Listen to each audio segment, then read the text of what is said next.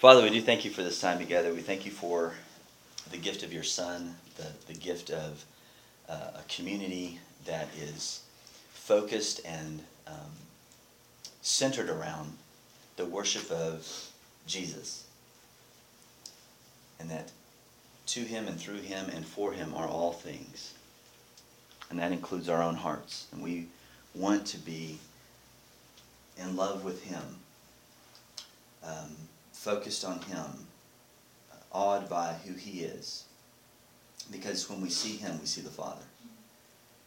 And so help us by your Spirit to have right affections for you, the Triune God, Father, Son, Holy Spirit.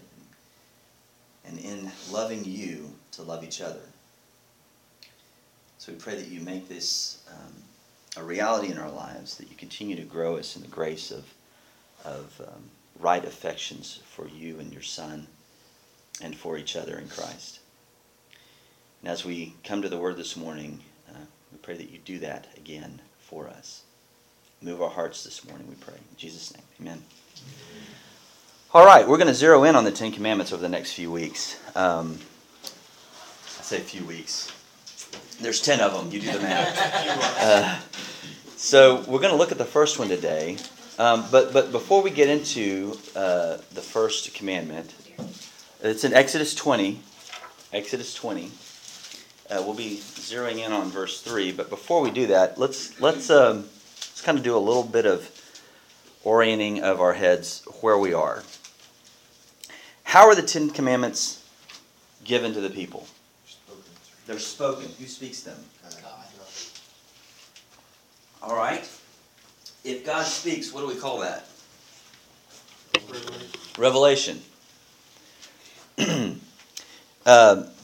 This may be obvious, but what does that make these 10 declarations, these 10 commandments? If it's revelation, what do we call that?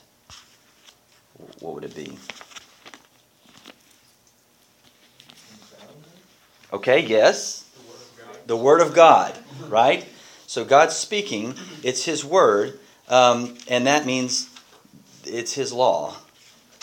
That these aren't suggestions, these aren't things that we can say, oh, that's Old Testament, right? This is how he spoke, this is how he revealed himself to his people on this mountain. It's a law that begins with him. And since God is truth, his law is truth. A couple of things to think through. Psalm 138:2. The psalmist says, I bow down toward your holy temple and give thanks to your name and for your steadfast love and your faithfulness. For you have exalted above all things your name and your word. What an incredibly high view of God's word that he places on his word, as high as his own name. Psalm 119:160. The sum of your word is truth, and every one of your righteous rules endures forever. So these are not throwaway filler words in the Bible.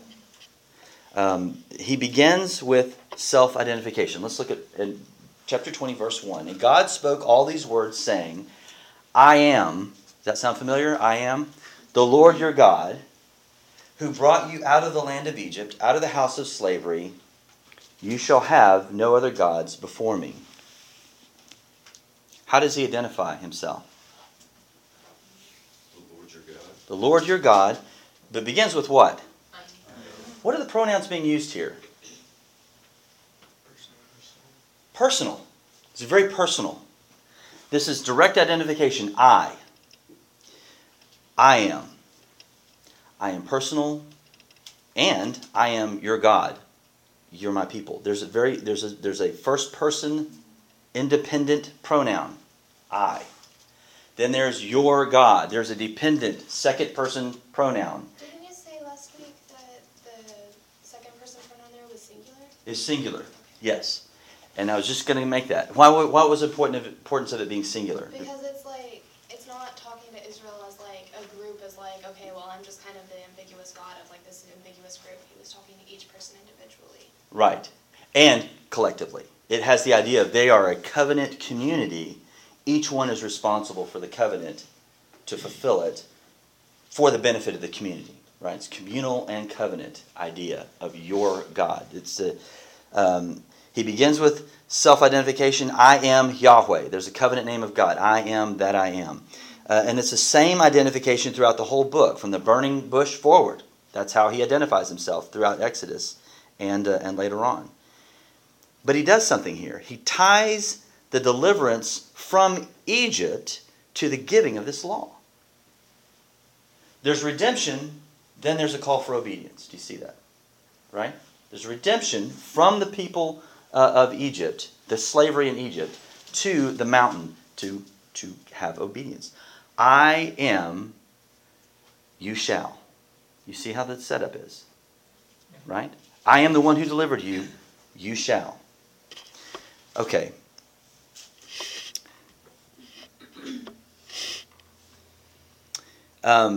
He is king. He has a right to call for obedience, but the obedience he calls for, that he demands, is to be characterized by this first commandment. The thing that I want us to get out of today is that this commandment sets the tone for everything else. What's it calling for? What's it calling for? You shall have no other gods before me. Ambiguous? Pretty clear? You shall have no. No is very emphatic in the Hebrew, as it is in English. You shall have no. You shall not. It calls for the stewardship of our affections. Right? You can't have something else vying for your heart and have no other gods before me. Do we see that? It starts out with right affections. You're not going to obey the rest of this without right affections for God, for who He is. You shall have no other gods before me. There's not an obsession with others' affections, right? It is singular, second person. You shall have no other gods before me. Don't, you're having other, we're not pointing to other people all the time, looking at their affections. We've got to first work on our own heart, right? It starts with the individual heart and then the greater context of community. My sin affects you, and it starts at this point. Well, it just says, no other gods before me. That means that he needs to be the highest one. Is that what he's talking about? Before me, he could be the Zeus of my panoply of gods. It's all good. Is that what he's talking about? Well, he had just proven that he was higher than all the other gods were fake. They really had no excuse. Okay. I have a footnote that says, or besides. Or besides. So not before, but besides me. And that's the context of the language it's used. The before me used elsewhere is in front of me, or again, over and against me. That's the idea behind that before me. It'd be like, if I told Tammy, I will have no other women higher than you. All these others mean nothing compared to you, but they're still there. How would that go over? Now, she's a sweet person, but she can shoot dead on. And I have a feeling that would not go well for the longevity of me. Because, why? She's rightly jealous for that relationship. Don't even bring this before me. Don't even have a hint of this in front of me. Right? That's what's going on here. God's jealous for this covenant affection. No other gods before me is a heart orientation. Does that make sense? Okay. What's in view here? What's in view here? What kind of concept of deity is he putting forth here? Lots of gods? Well, he said, I'm the one that brought you out of the land of Egypt. And another word that it gives me for before me is in the presence of me. Mm-hmm. And through the deliverance out of Egypt, it's clear that he was the only one. God was the only one. So what do we call that? One God. There's a very technical term. Monotheism. He is putting forth the idea of monotheism here. Well, I say putting forth the idea. He's revealing reality. This is it. But to them, is that a strange concept to the Israelites? To the Israelites, no. To Hebrews? Where are they coming from? What? They're coming from Abraham, which was a polytheist.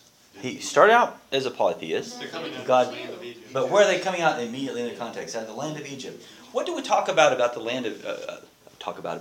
What do we discuss concerning the land of Egypt and their religious understanding? They had a God for everything.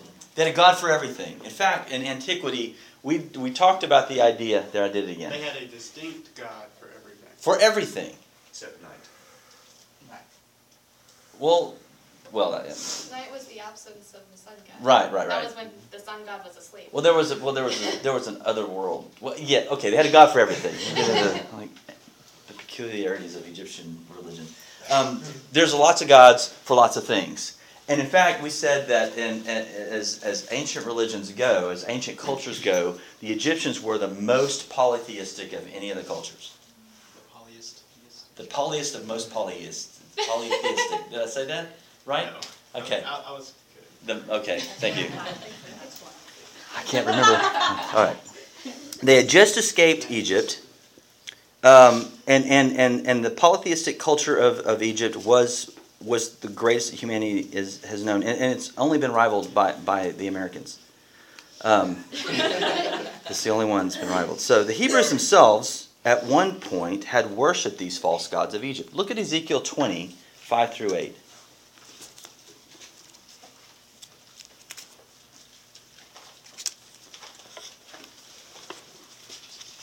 Ezekiel 20:5 through 8. What the prophet says about this time in Israel's history.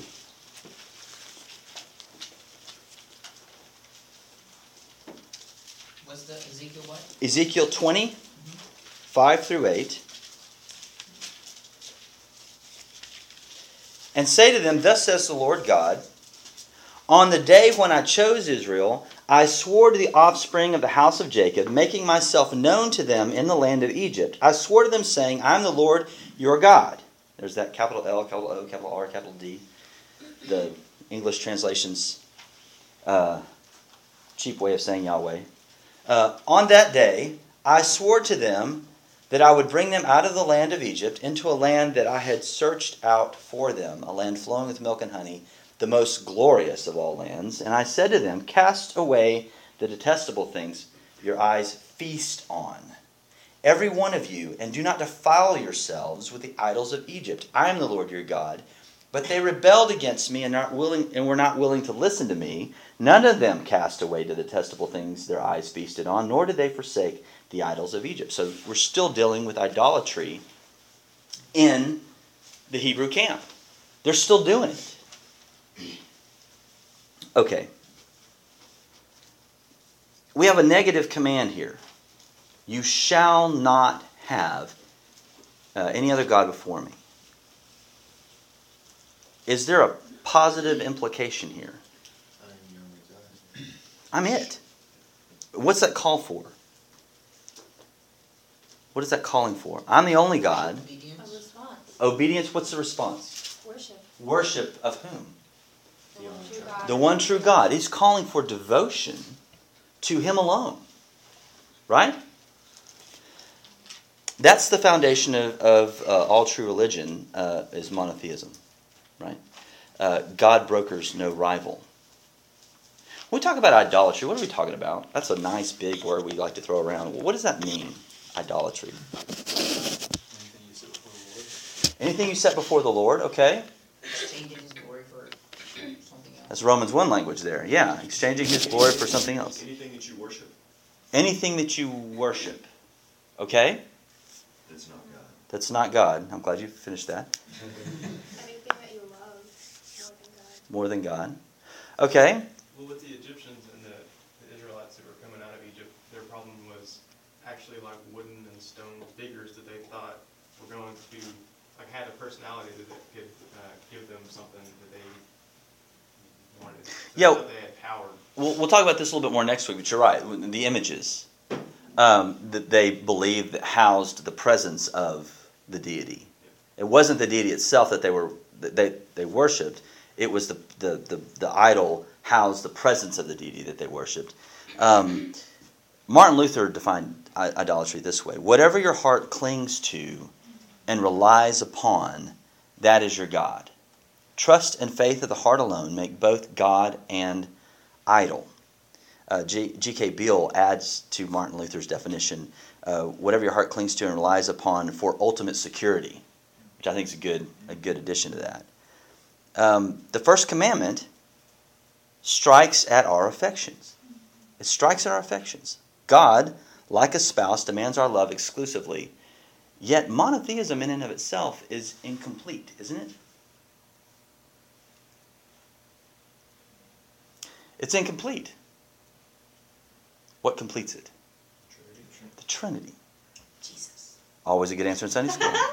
The Triune God is that one true God. Father, Son, Holy Spirit. When we look at this mountaintop experience for Israel, as they are seeing this darkness come down on the mountain, the thunder, the lightning, the trumpet sounding. Later on, they're going to see Moses' face shining, and you've got to cover it with a veil. It's a pretty amazing scene, and it really calls the importance of what's going on here. There's darkness. There's a cloud of God's glory. That, I guess, that's what we call a true mountaintop experience. But is this the only mountaintop experience that we're given in the Bible? What's another mountaintop experience? Do you remember? Always a good answer. Which one? Transfiguration. Remember what happened there? Peter, James, John are on the mountain, right? And they're kind of sleepy because apparently these guys didn't sleep much. They anytime they got along with Jesus to pray or anything, they're like, oh, "Come on, really?" They were groggy, and they wake up to this scene of Jesus praying, and all of a sudden he's standing there, and there are two guys on either side. Who are the two guys?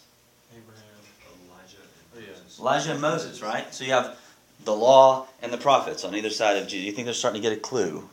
Maybe he has something to do with the law and the prophets. I don't know. Yeah. Peter's great. Lord, in the HCSB, it would be, Lord, we should be making you a hut or something. Did Peter think they were all the same, though? Peter? Yeah, or I think he thought they were all equal. Like Jesus was equal with Moses, and he was equal with Elijah. That's why he offered to build him a hut. Yeah, I don't know. I think that might be an assumption. I don't know. Well, it's possible. That's before Jesus made his big. That's when God kind of revealed to him that Jesus was who he was. I thought. Well, what happened there? He sees the three. He makes a statement. Then he hears a voice.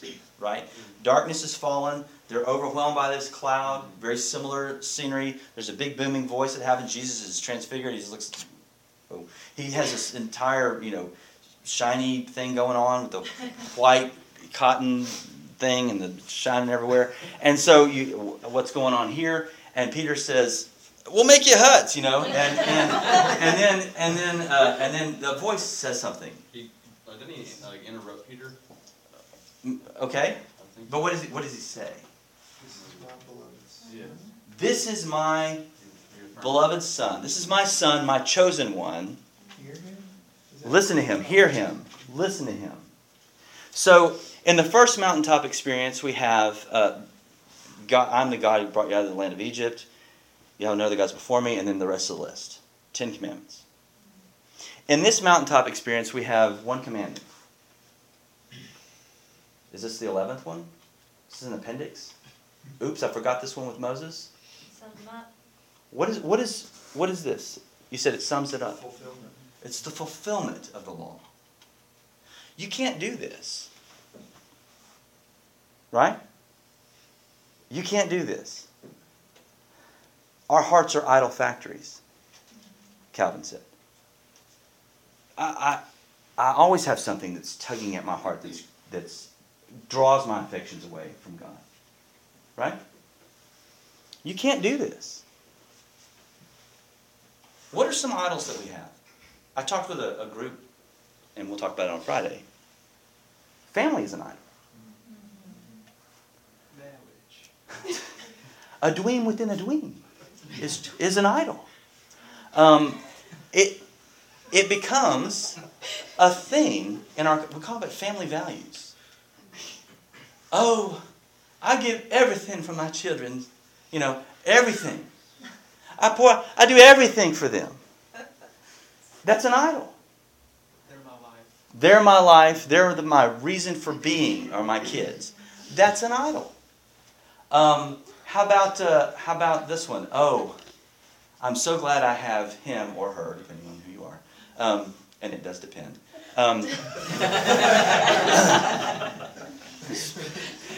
Make that clear. Draw that line.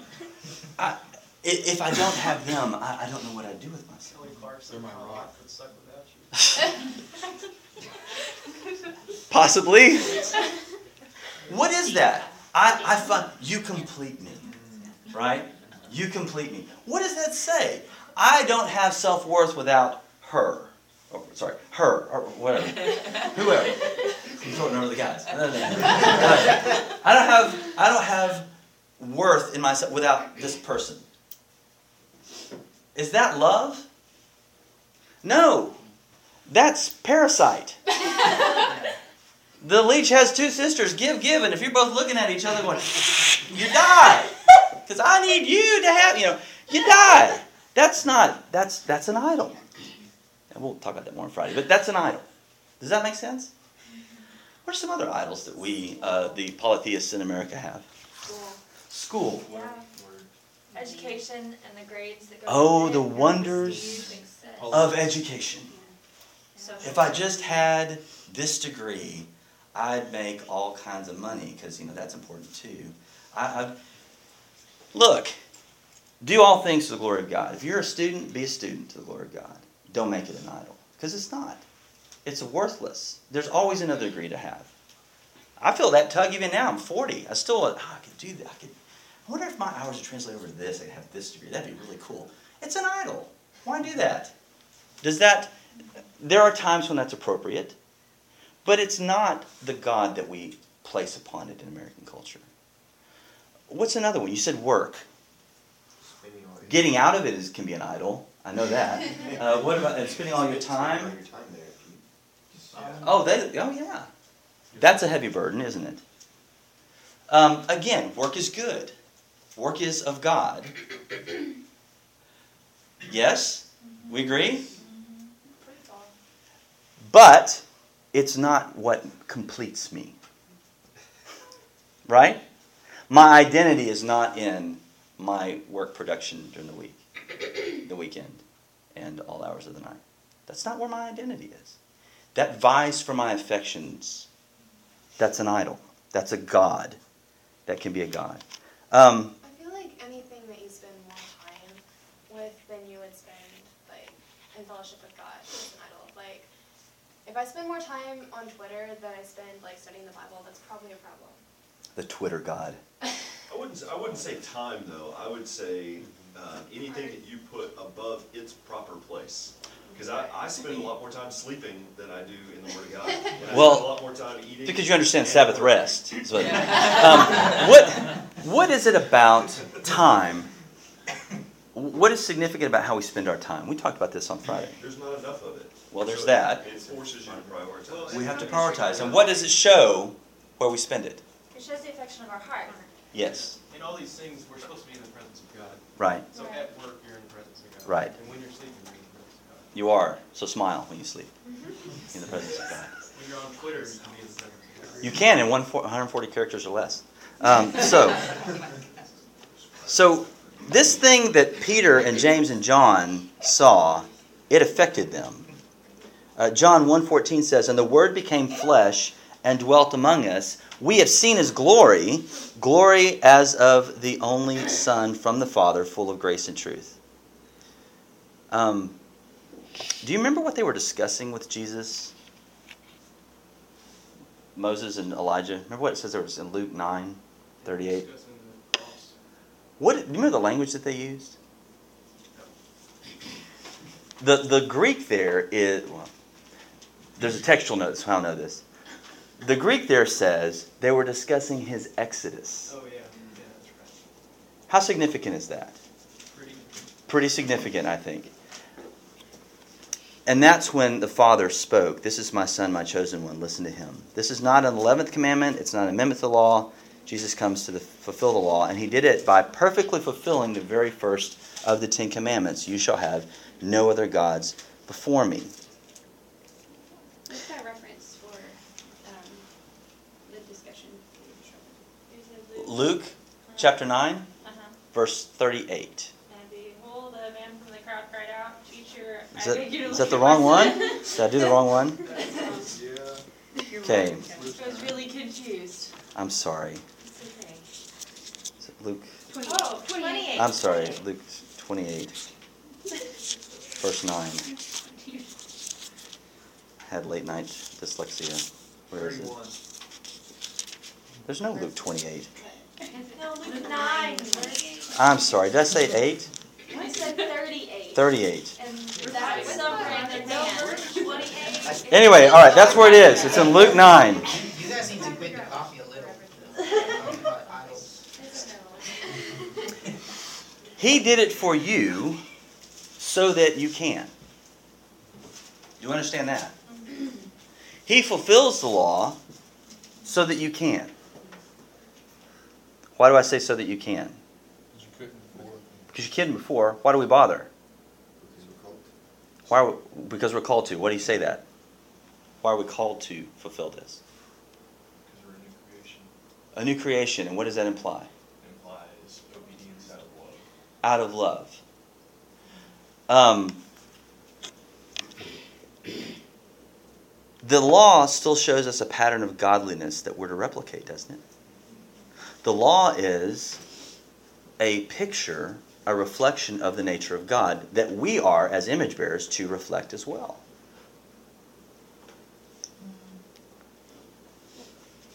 That was a straw, right? Okay.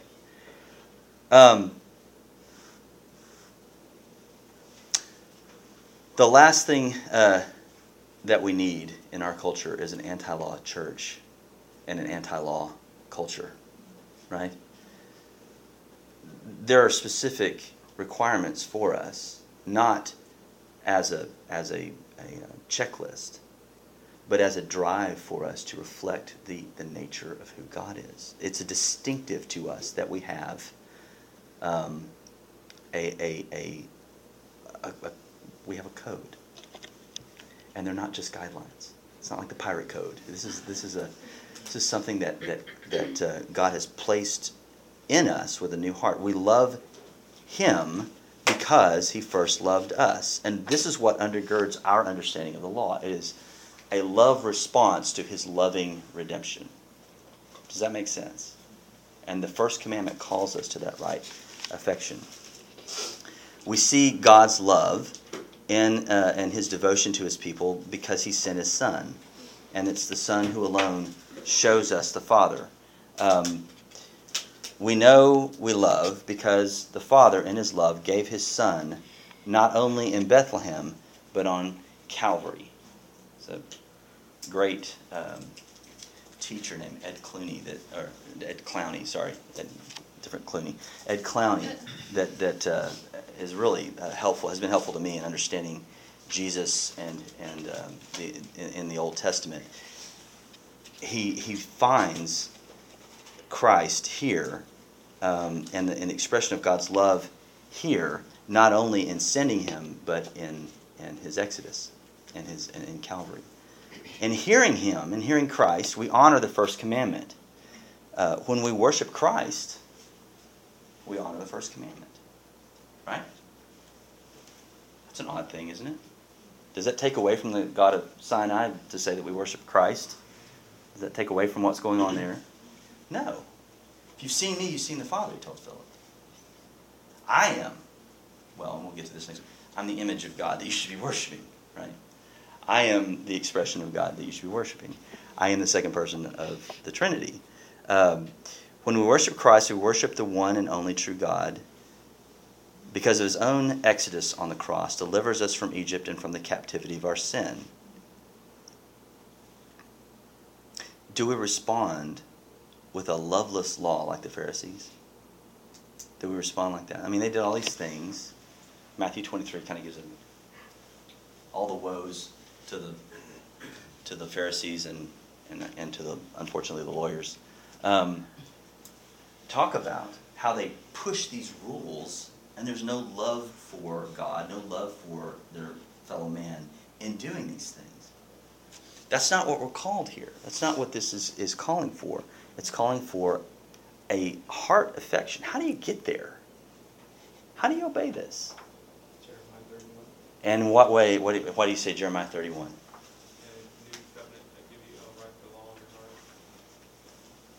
I'll write the law on your heart. What does he start with? What does he start with? What's the first law he writes? I will be your God, and you will be my people. You'll have no other gods before me, right? He starts with the new affection, the right affection. Do you go through periods of coldness toward Jesus? We're like, oh, why am I doing this? Why am I getting up again on Sunday morning? Well, what do you do to fix that? What are some things that you how do you work on that? Run to the mercy seat. Okay, run to the mercy seat. That sounds great. That's nice poetic language. Be reminded of who God is. Be reminded of who God is. How do we do that? Go back to the Word. Go back to the Word. And cry out to Him. Prayer. Back to the Word. Mercy seat. Time just like alone with God. Like I did that yesterday. Where I had a moment where I cried out to God and was kind of gave Him my burdens and my struggles. And then I had a time where I was just now I'm gonna learn from this. You show me, and so He did. Yeah, there's not all, not specifically, but vaguely. I think fellowship also. Yeah. Fellowship community. Does that ignite our hearts and right affection for God? These are the means of grace. We're talking about what we talked about before. The means of grace that God has to stir up our affections for Him, because we're always grasping for something else. We're always looking for the next wow thing, And He orients our hearts toward moments like this of dependence upon Him. We'll do that. We see He's faithful in those moments of dependence. We can trust Him because of what He's done and what He's doing in us. All right.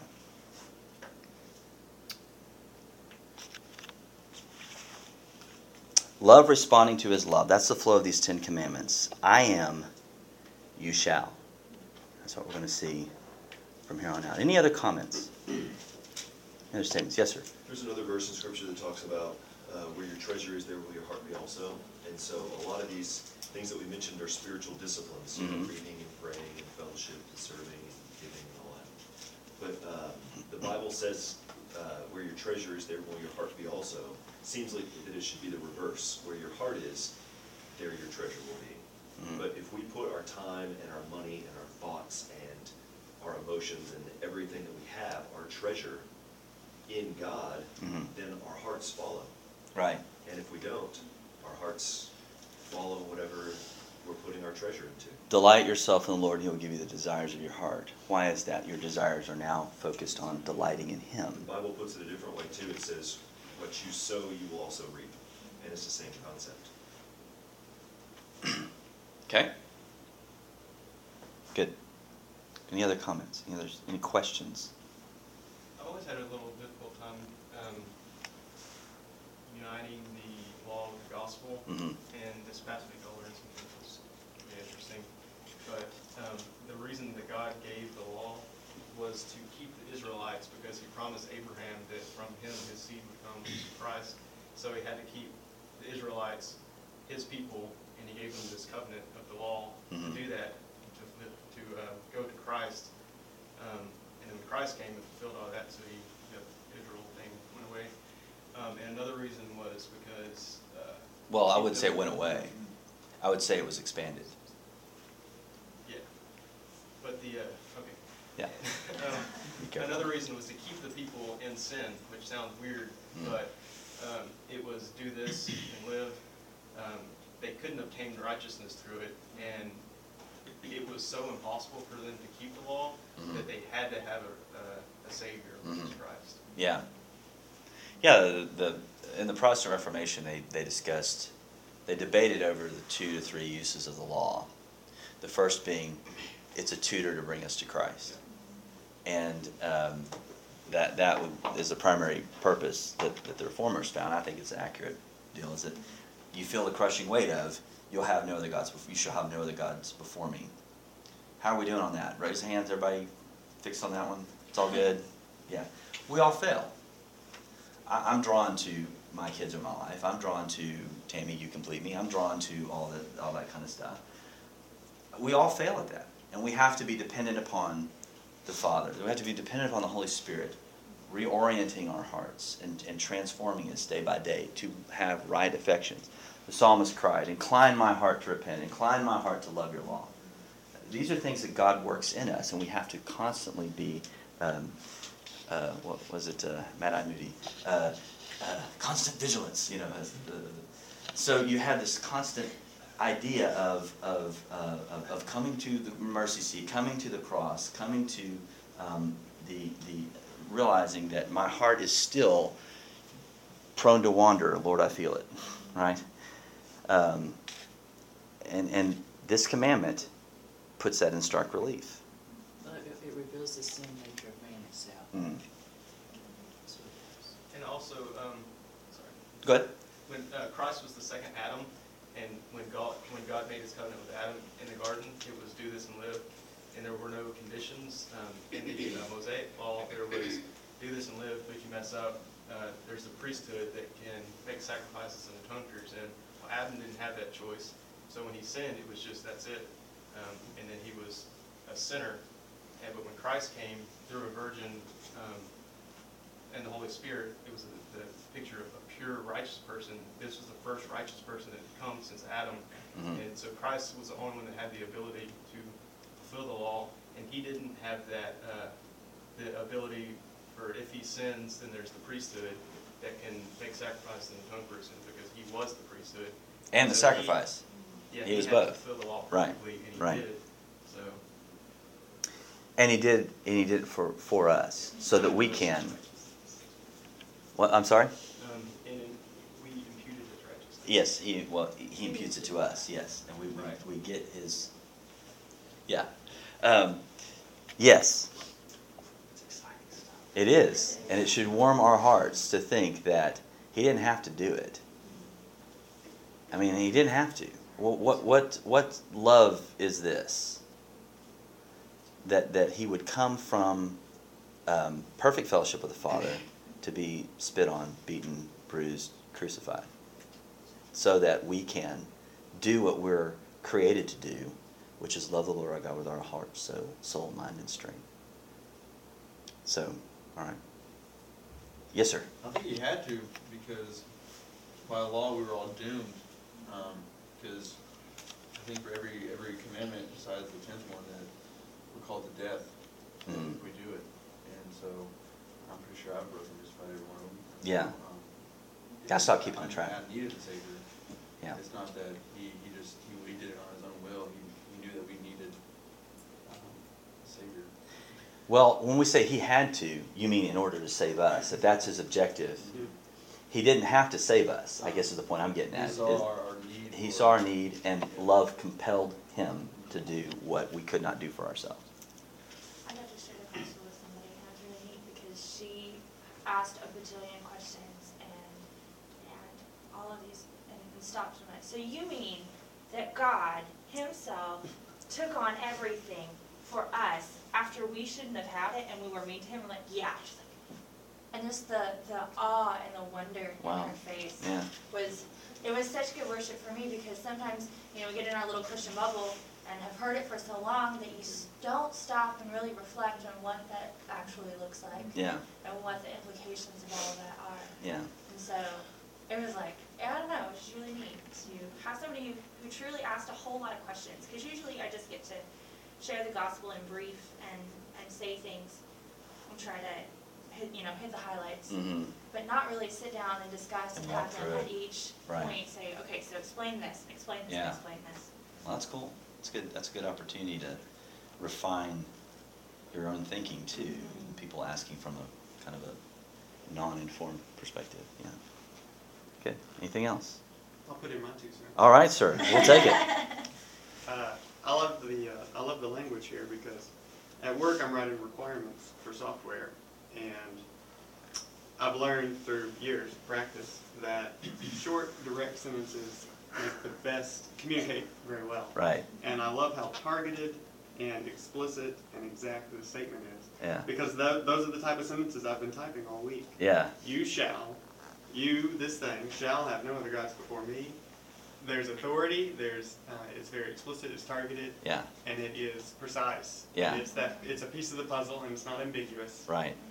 And I know firsthand when you write ambiguous requirements, you get ambiguous results. Right. And I'm going to have to change the name of that document to the technical commandment specification. Is that a guideline? Nice. So you said there's very specific authority. There's specific personality, mm-hmm. personalness, and purpose in it. He's king, he's personal, and he is to be obeyed. And if you love me, you keep my commandments. Yeah, there's a very the flow to Christ directly there.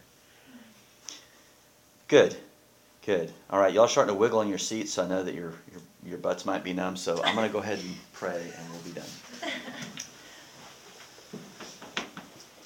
Father, thank you for making it clear to us our need for Christ. Thank you that you saw fit to reveal yourself in your word, and most completely in Christ himself. So that he who knew no sin, who had never broken this commandment, became sin on our behalf that we might be the righteousness of God, that we might be clean, pure, holy, set apart, cherished by you. God, help us to respond rightly to that amazing love you displayed for us in Jesus. That we would, from the heart, love you with all of our heart, soul, mind, and strength. What a tall order. It's impossible. We can't do it. But thank you that by your grace, your Spirit comes and transforms us slowly, inch by inch, painfully at times, to put away the detestable things and to love you and you alone. Teach us to lovingly respond to your loving redemption of us by being obedient to your word. It's in Christ's name we pray. Amen.